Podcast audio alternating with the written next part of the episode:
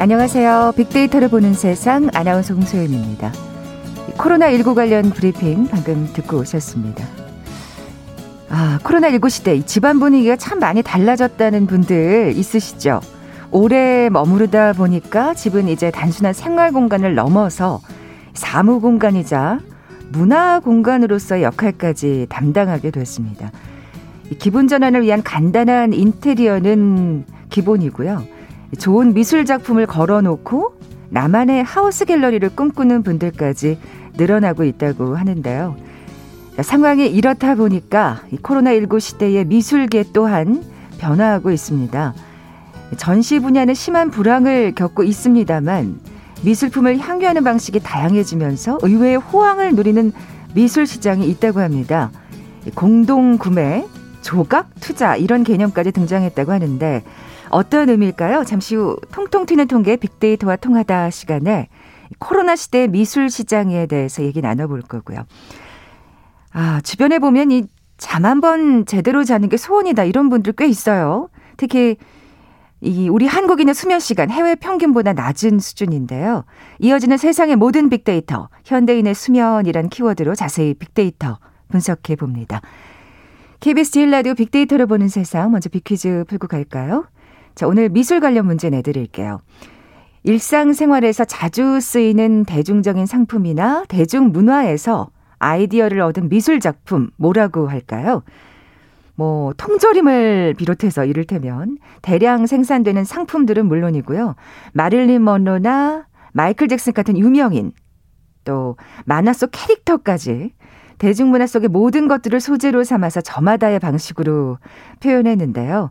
친숙한 소재로 미술을 보다 친근하게 다가설 수 있게 만들었죠. 대표 작고로는 앤디 워홀, 로이 리히텐슈타인 등이 있습니다. 1960년대 뉴욕을 중심으로 일어났던 미술의 한 경향 무엇일까요? 보기 드립니다. 1번 정물화, 2번 인물화, 3번 산수화, 4번 팝아트. 오늘 당첨되신 두 분께 모바일 커피 쿠폰 드립니다. 휴대전화 문자 메시지 지역번호 없이 샵 9730, 샵 9730. 짧은 글은 50원, 긴 글은 100원의 정보 이용료가 부과됩니다. KBS 라디오 어플 콩은 무료로 이용하실 수 있고요. 유튜브로 보이는 라디오로도 함께하실 수 있습니다. 방송 들으시면서 정답과 함께 다양한 의견들 문자 보내주십시오.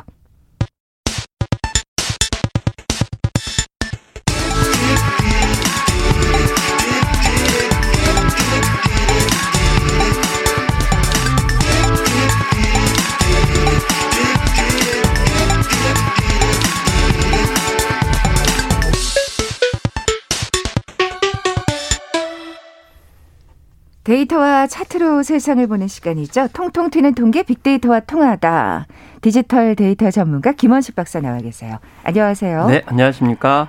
자, 오늘 미술계 관련 얘기 나눠본다고 말씀드렸는데 코로나 때문에 미술관이지만 운영을 제대로 못하고 있지 않나요? 그렇습니다. 그래서 박물관, 미술관 관람 수입이 정말 크게 피해를 보고 있다는 정부 통계가 나오기도 했습니다. 그래서 종합해서 보니까 한 728억 원 정도 이렇게 피해를 본 것으로 나타난다는 발표가 있었는데요.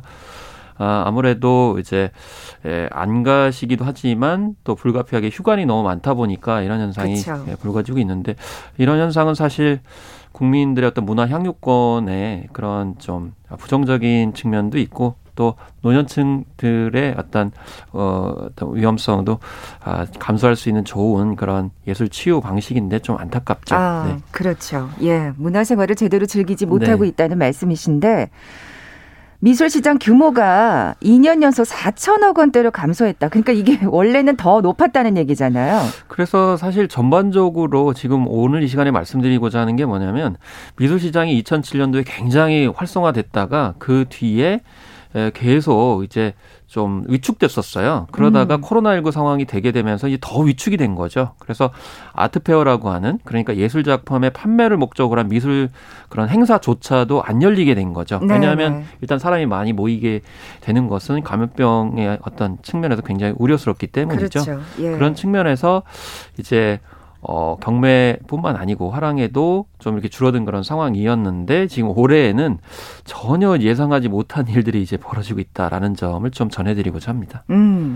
그 대신 온라인은 좀 활성화되지 않았을까 싶은데 그렇습니다. 다른 온라인, 분야와 네네. 마찬가지로. 그렇습니다. 예. 온라인 같은 경우는 작품 판매 금액의 한 1.3%, 작품 수가 한 3.6% 증가한 것으로 이렇게 나타나고 있습니다. 네. 뭐 그렇게 생각하면 사실 뭐 온라인도 그렇게 뭐 뭔가 네. 반사 이익을 얻고 있다 뭐 그렇게 볼 수는 그렇습니다. 없을 것 같은데. 근데 이제 올해 갑자기 예. 경매 시장에서 지금 폭증을 하는 바람에 경매 시장이요? 예, 올해부터 이제 이런 현상이 왜 일어나는지를 좀 이따 말씀드릴 텐데 양대 이제 경매사에 보면은 낙찰률이 뭐 74%에 시작해서 뭐 95%, 90% 이렇게 엄청 높이 올라가고 있어요. 예, 그래서 예.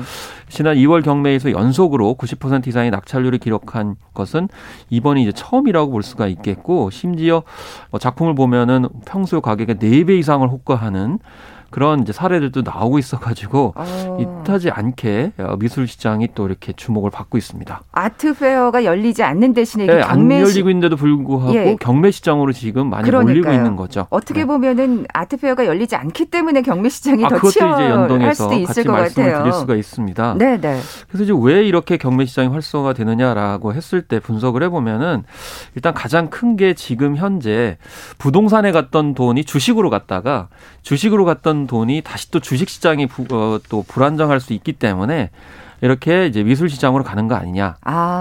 사실 이 부동산 같은 경우 규제와 세금이 강화되는 측면이 있다고 판단을 하고 있는 거고 또 주식으로 많이 가셨지만 쉽지 않아요. 이게 등락폭을 예측하기도 쉽지 않고. 워낙 또 지금 이게 거품이다 뭐 이런 네. 얘기도 많기 때문에. 예. 그리고 이제 사실 미술품이라는 거는 소장의 기쁨도 사실 있는 것이고요. 또 비과세도 누릴 수 있다라고 하는 팁들이 나오는 거죠. 그래서 양도 가액이 6천만 원 미만일 경우에는 비과세고 또 6천만 원 이상이라 하더라도 세금 부담이 크지 않다라고 하는 그런 점들. 그리고 온라인 경매들이 지금 많이 활성화하고 있어요. 그런 플랫폼도 꽤 생겼고요. 그렇기 때문에 이제 이쪽이 이제 몰리는 거 아니냐 이런 분석들이 나오고 있는데 사실 작년까지만 해도 경매 시장 같은 경우는 오히려 줄었었거든요.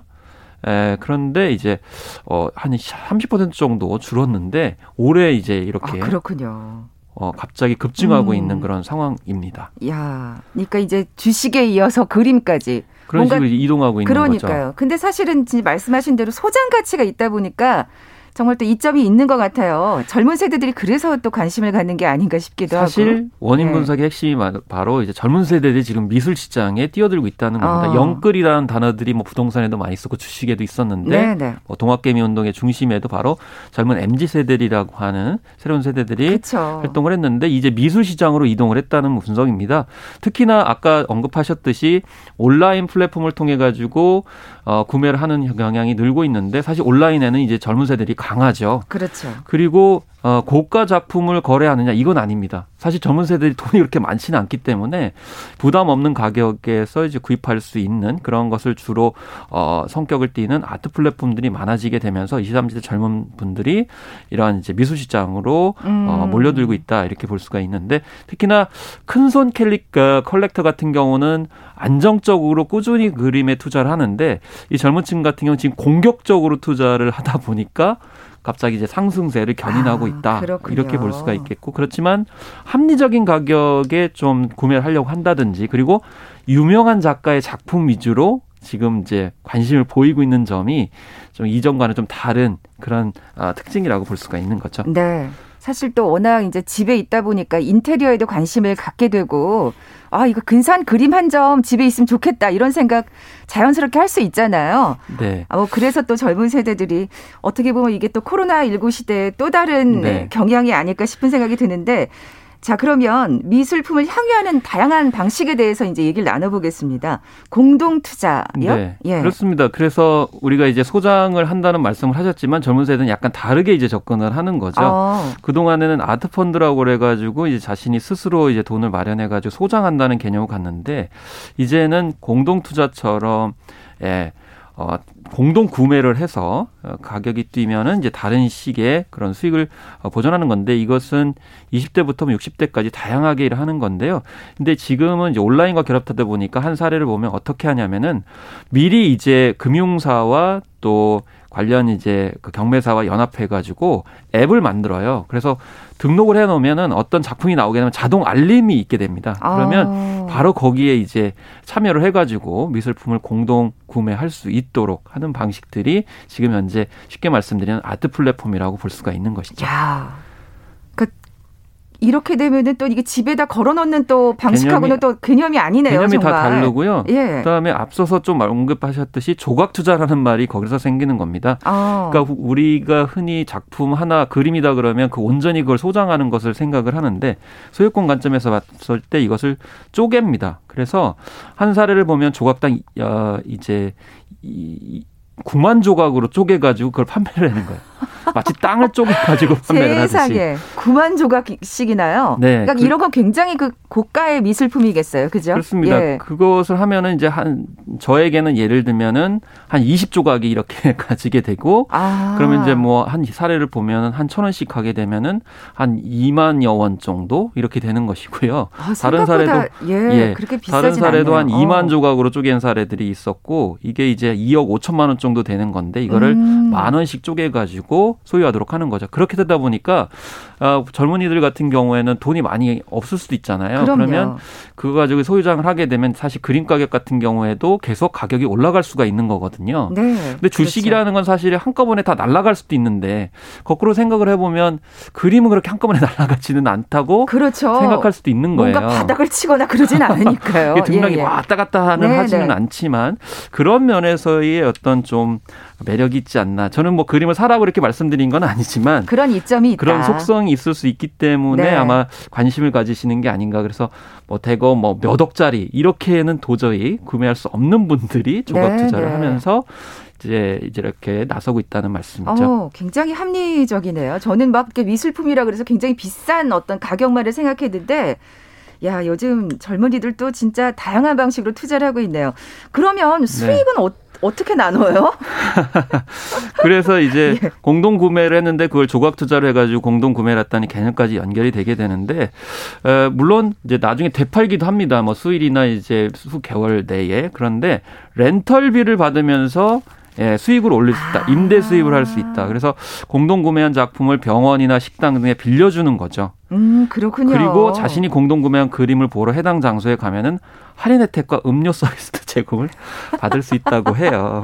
이거 내 거야 이러면서. 네, 오히려 이제 소유주가 와서 그림을 보는 거기 때문에 오히려 우대를 해주니까, 사실 이런 게 좀 사소하긴 하지만 그런 것들이 약간 이제 대접받는 느낌도 들기도 하고, 그래서 뭐 관련 회사들도 생겨가지고 이런 이제 그림을 렌탈해주는 기업. 뭐 이제 아까 말씀드린 병원, 식당 이런 데가 이제 어떻게 연결을 시켜주느냐도 이제 플랫폼에서 해야 될 일이고, 그렇군요. 그게 잘 돼 있을수록 안정적으로 수익과 투자가 이제 선순환되는 구조가 되겠죠. 네, 확실히 그 MZ 세대들은 다른 뭐 여러 가지 분야도 마찬가지입니다만 뭔가 이렇게 이건 내 거 꼭 소장해야 돼. 이런 개념은 없는 것 같은데. 그러니까 실용적이고 합리적인 관점이 굉장히 강하죠. 맞아요. 그래서 또 렌탈 사업이 여기저기 참 사실 붐을 이뤘었는데, 그림도 마찬가지네요. 그렇죠.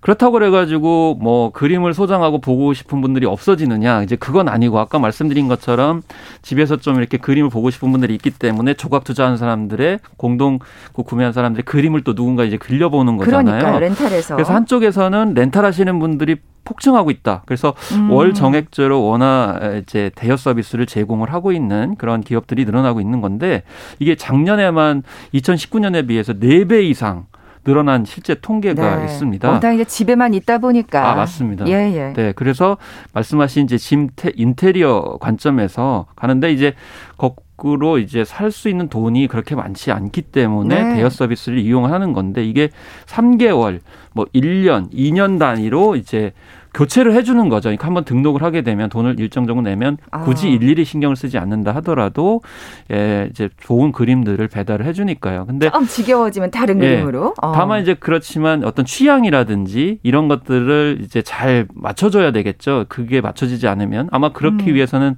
사실 알고리즘 분석이 있었으면 좋겠다. 있다고 생각이 드는데 어쨌든. 아, 근데 이것도 정말 뭔가 각광받을 예. 만한 분야가 될 것 같아요. 새로운 분야. 네, 그리고 예. 30, 40대 여성들이 주로 인테리어 관점에서 많이 이용을 하신다고 그러고 또 요즘엔 앱에 들어가면은 이런 원화를 건 집들의 사례들이 많이 나오니까 이런 걸 또 보시게 되면 하고 싶다는 생각이 들겠고 네. 코로나19 상황 속에서 좀 힐링이 필요하니까요. 그렇죠. 네. 슬기로운 집콕 생활이 하나 그리고 슬기로운 네. 문화 생활이 하나라는 생각이 드는데 또 MZ세대들이 미술 작품을 접하는 방법이 또 다른 게 있다면서요. 그래서 이제 전시장에 가지 않고 미술구 굿즈를 이제 바로 소비하는 방식이다라는 것이죠. 참고로 MZ세대는 1980년대생인 밀레니얼 세대 90년대 중반 이후에 G세대를 통칭하는 단어인데 최근에 국립중앙박물관의 굿즈인 고려청자 문양의 그런 핸드폰 케이스, 이어폰 케이스가 시작과 동시에 매진이 되는 그런 사례가 벌어졌다는 그렇군요. 거죠. 그래서 그냥 미술품 자체를 소비하는 것을 넘어서 가지고 이런 굿즈 형태로 소비를 하는 건데 사실 이 굿즈 같은 경우에도 이제 일종의 이제 리셀러 방식으로 마냥 소장 가치가 있을 경우엔 나중에 또 어떤 가치를 가질지 모르기 때문에 이런 것을 소장을 하고 또 관련 투자를 하고 있는 그런 행태들도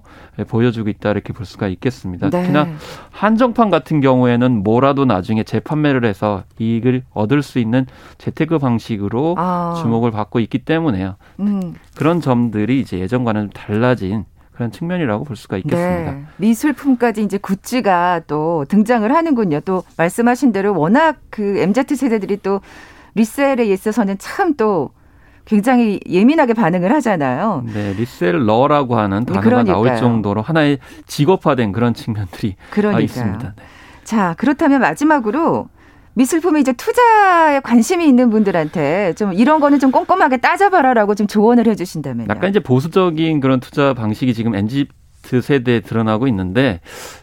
사실 이제 문화적인 관점에서 봤을 때는 유명한 사람의 작품만 구매하는 것은 적절하지 않을 수 있는데 투자하는 사람 입장에서 봤을 때는 그 명성이나 지명도를 잘 따져봐야 되는 그런 측면인데 이제 MZ 세대들 같은 경우 워낙 정보에 대한 수집력이 뛰어나다 보니까 유명한 작가를 중심으로 하신다고 그래요. 그래서 사실은 좀 그게 좀 안정적이라고 생각하겠죠. 그리고 투자액은 좀 소수로 해야 되고 그런데 이제 온라인 플랫폼에서 그림 투자할 때는 이 금융투자업체 운영이 아니기 때문에 만약 플랫폼이 도산을 하게 되면은 돈을 회수할 수 없는 측면이 있습니다. 그래서 조심해야 되겠네요. 이제 금융투자사들이 하느냐 안 하느냐 이것도 따져보는 그런 요건이 된다라고 얘기를 하고요. 또 일단 유명한 그 사람을 떠나가지고 전문가들의 그런 자문을 받는 것이 제일 중요하겠죠. 그리고 공동구매를 하게 되면 중간에 팔고 싶더라도 팔 수가 없습니다. 왜냐하면 그렇죠. 자기 혼자 구매한 게 아니고 네네. 여러 사람이 같이 했기 때문에 그래서 당장의 현금화가 어렵다는 점도 있어서 원금 손실이 발생할 수 있다. 이런 점도 이제 그림을 투자의 대상으로 생각을 했을 때는 주의를 하셔야 되고요. 그리고 네. 관련 회사들도 조금 투명성을 더 기해야 된다. 그래서 작품별 투자 금액이라든지 수익 등을 공동구매 관점에서는 공개하는 것이 굉장히 중요하고 그런 그렇죠. 것들을 공개하고 있는 업체를 중심으로 해서 투자를 하는 것이 만에 하나 이뤄질 이제 불행한 일들을 막을 수 있는 방법이다. 그리고 마지막으로는 무엇보다도 그림을 좋아해야 되겠죠. 그렇죠. 그림을 정말 좋아하면 저 작품이 앞으로 가치가 있을 것인가 없을 것인가 이런 것도 알 뿐더러 또 스스로 즐거움과 만족감을 그렇죠. 느낄 수 있다고 생각합니다. 그게 제일 중요하죠. 예, 네. 그림을 보면서 자신이 행복해야죠. 이게 단순히 막 투자를 넘어선 투기의 대상이 돼서는 안 되겠죠. 스트레스가 아마 더 많아질 거라고 생각이 듭니다. 네, 빅퀴즈 마지막으로 내주고 가세요. 네, 일상생활에서 자주 쓰이는 대중적인 상품이나 이 대중문화에서 아이디어를 얻은 미술 작품을 무엇이라고 할까요? 이 통조림을 비롯해서 대량 생산되는 상품은 물론이고요. 마릴린 먼로나 마이클 잭슨과 같은 유명인 그리고 만화 속 캐릭터까지 이 대중문화 속의 모든 것들을 소재로 삼는 미술 작품 유형입니다. 이 1960년대 뉴욕을 중심으로 일어난 미술의 한 경향인데요. 팝퓰라 아트의 줄임말인데요. 무엇일까요? 1번 정물화, 2번 인물화, 3번 산수화, 4번 팝 아트입니다. 오늘 당첨되신 두 분께 모바일 커피 쿠폰 드립니다. 휴대전화 문자 메시지 지역번호 없이 샵 9730, 샵 9730.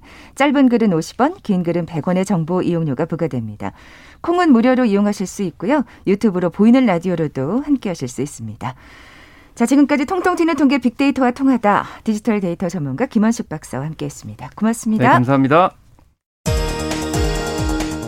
헤드라인 뉴스입니다. 문재인 대통령이 경제가 회복 추세에 있다면서 불평등을 최소화하는 방향으로 경기를 회복하고 4차 지원금도 신속하게 지급하겠다고 밝혔습니다.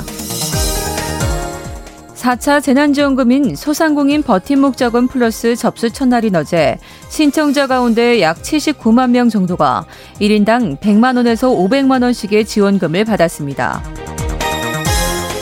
오늘 발표된 코로나19 신규 확진자는 447명입니다. 정세균 국무총리는 3차 유행이 장기화하면서 감염 확산 가능성이 커지고 있다며 국민들의 자발적인 협력과 참여 방역이 중요하다고 강조했습니다. 서울시가 코로나19 장기화로 어려움을 겪는 예술인 1만 명에게 100만 원의 재난지원금을 지급합니다. 중위소득 120% 이하 예술인 대상입니다. 더불어민주당은 오늘 국민권익위원회에 당 소속 국회의원 174명과 그 가족의 부동산 소유, 거래 현황 전수조사를 요청했습니다. 김정은 북한 국무위원장의 동생인 김여정 노동당 부부장이 문재인 대통령의 북한 미사일 발사 관련 발언을 강하게 비난했습니다. 통일부는 최소한의 예법은 지켜져야 한다며 강한 유감을 표했습니다. 연 2회 이상 학대 의심 신고가 들어온 아동은 학대 가해자로부터 즉시 분리돼 보호를 받을 수 있게 됐습니다. 즉각 분리 제도가 오늘부터 시행됩니다. 수에즈 운하의 좌초에 물길을 막았던 초대형 컨테이너선 에버기보노의 선체 부양 작업이 사고 발생 일주일 만에 마무리돼 운하 통항이 재개됐습니다. 지금까지 헤드라인 뉴스 정원나였습니다.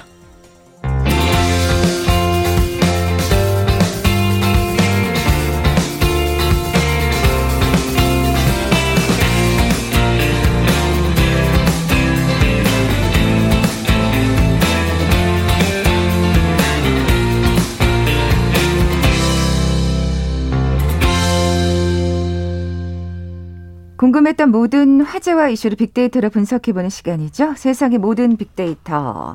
마이테이스트 민지영 대표 나와 계세요. 안녕하세요. 네, 안녕하세요. 어제 잘 주무셨어요? 네, 그래도 어제는 좀 잘 잤습니다. 평소에 비해서는요. 네. 이렇게 숙면을 못 취하시는 편인가 보다. 네, 평소에는 저도 약간 불면증에 시달리긴 하는데요. 아, 그렇구나. 네. 그래서 오늘 좀 숙면에 대해서 얘기를 해보려고 했습니다. 예. 네. 사실은 이제 삶의 질을 높이기 위해서 잘 자는 거 되게 중요한 요소 중에 하나잖아요. 네. 네, 뭐 저도 이번에 알았는데 매년 3월 셋째 주 금요일이 바로 세계 수면의 날이라고 하더라고요. 아, 지났군요. 네, 지났습니다. 일주일 지났는데 사실 이 전 세계인의 수면 건강을 증진하고 뭐 수면의 중요성을 알리는 글로벌 캠페인이라고 해요. 네, 근데 사실 수면 장애라는 게 하루에 뭐 한두 시간밖에 못 자는 불면증뿐만 아니라 누워서 잠에 들기까지 30분 이상의 시간이 걸린다. 거나 아니면 새벽에 자주 깨는 것도 이 수면 장애에 포함된다고 하더라고요. 저도 약간 누워서 잠들기까지 시간이 걸리는 편이거든요. 네. 그렇군요. 예. 그래서 이제 짧은 시간을 자더라도 바로 누워서 잠들고 아침까지 깨지 않는 것이 굉장히 어려운 일인 것 같아요. 그러네요. 네, 그래서 오늘 또 사람들이 얼마나 잠에 대해서 고민하고 있는지 좀 살펴보려고 합니다. 네, 오프닝에서도 얘기했지만 우리나라 사람들은 특히 잠이 부족하다 이런 얘기를 많이 하는데 좀 비교할 수 있을까요? 네, 사실 이제 수면 습관 조사에서 따르면은 한국인의 수면 만족도가 41%더라고요. 근데 이제 전 세계인의 평균이 55% 정도 되기 때문에 좀 차이가 있었고요. 근데 뭐 수면을 방해하는 요인은 전 세계가 같더라고요. 스트레스와 모바일 기기 순이었는데 사실 모바일 기기가 숙면을 방해한다는 걸 알고 있음에도 잠들기 직전까지 휴대폰을 사용한다라는 응답이 한국인은 51%, 글로벌 평균은 46% 정도였습니다. 우리가 높군요. 네. 그리고 이제 세계인의 평균 수면 시간은 뭐 평일 기준으로 한 7시간, 6.9시간인 반면에 한국인이 좀 6.7시간으로 OECD 회원국 중에 최하위를 기록을 했는데요. 근데 사실은 저도 여기에 공감을 좀 못하긴 했는데 그 이유가 30, 40대 직장인은 76%가 수면 부족에 시달리고 있다라고 응답을 했고 이들의 64%는 수면 시간 6시간 미만, 5시간에서 6시간 사이 정도밖에 되지 않았기 때문입니다. 이건 정말 적다. 네, 그렇죠. 예. 온라인상의 관심도도 좀 살펴볼까요? 네, 사실 수면 키워드를 분석해봤을 때 대부분의 연관어가 좀 부정적이었어요. 아이고. 네, 뭐 수면 장애, 부족, 스트레스와 같은 키워드가 사실 이 수면이라는 것과 항상 함께 하는데요. 아무래도 스트레스가 많아서 수면 시간까지 불규칙해지면서 막 모든 게 멍하다. 혹은 수면 부족으로 눈떨림이 심해져서 사람 만나기까지가 꺼려진다.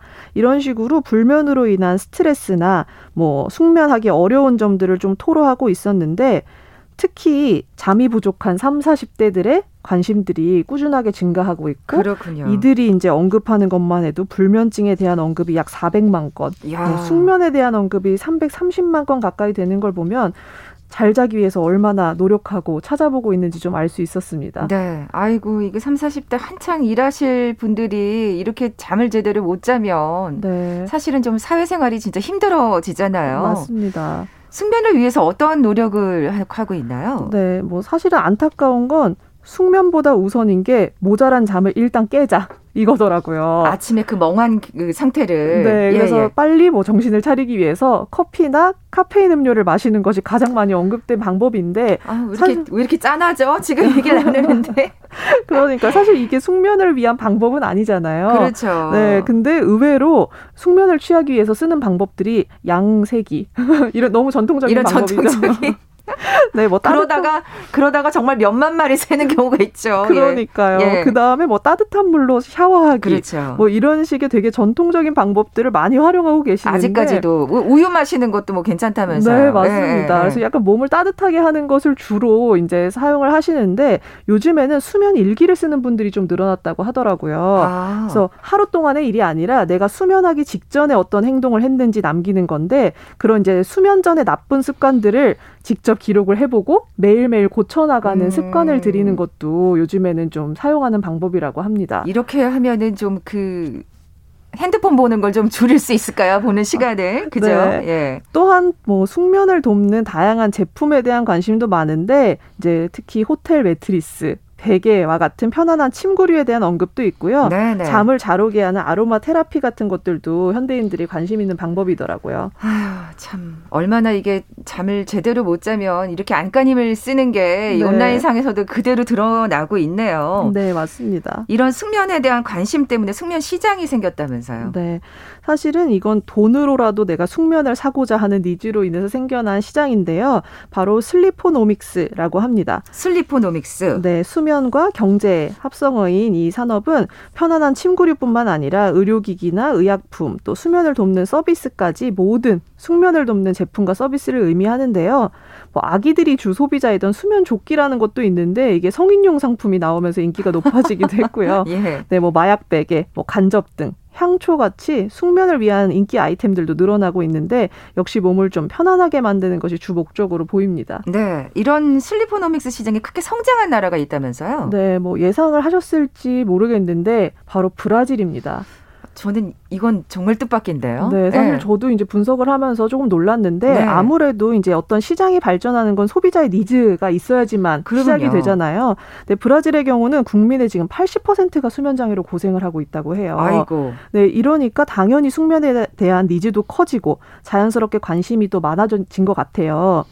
근데 이제 브라질 국민들은 뭐 개인의 컨디션 문제나 휴대전화 뭐 이런 것뿐만이 아니라 이제 실업에 대한 불안이나 정치 혼란 그리고 최근에 브라질발 그 코로나 변이 바이러스 때문에 네, 국민들이 굉장히 불안해하고 있다고 하거든요. 그렇군요. 그래서 오늘이 혹시나 가족이나 지인과의 마지막 만남이 아닐까, 혹시 아이고. 잃는 것은 아닐까 이런 불안함 때문에 수면 장애가 굉장히 늘어나서 그 브라질의 숙면 시장은 2018년 대비해서 10배 이상이 성장을 했다고 합니다. 네네. 네, 그리고 이제 수면 건강을 위한 어플리케이션도 인기 있는 아이템이 됐다고 하고요. 근데 이제 수면 유도제 같은 것보다는 수면의 질을 높이는 다른 방식을 좀 고려를 하고 있더라고요. 아, 수면 유도제. 그러니까 약 먹는 거는 사실은 좀 위험할 것 같아요. 네, 그렇죠. 예. 아무래도 이제 그 우리가 흔히 알고 있는 불면증을 치료하는 수면제다라는 거는 의사와 복용 여부나 방법에 대해서 좀 상담을 하게 되어 있기도 하고요. 그럼요. 예. 그래서 사람들은 수면 유도제로 인한 부작용 이런 두려움을 많이 이야기를 하더라고요.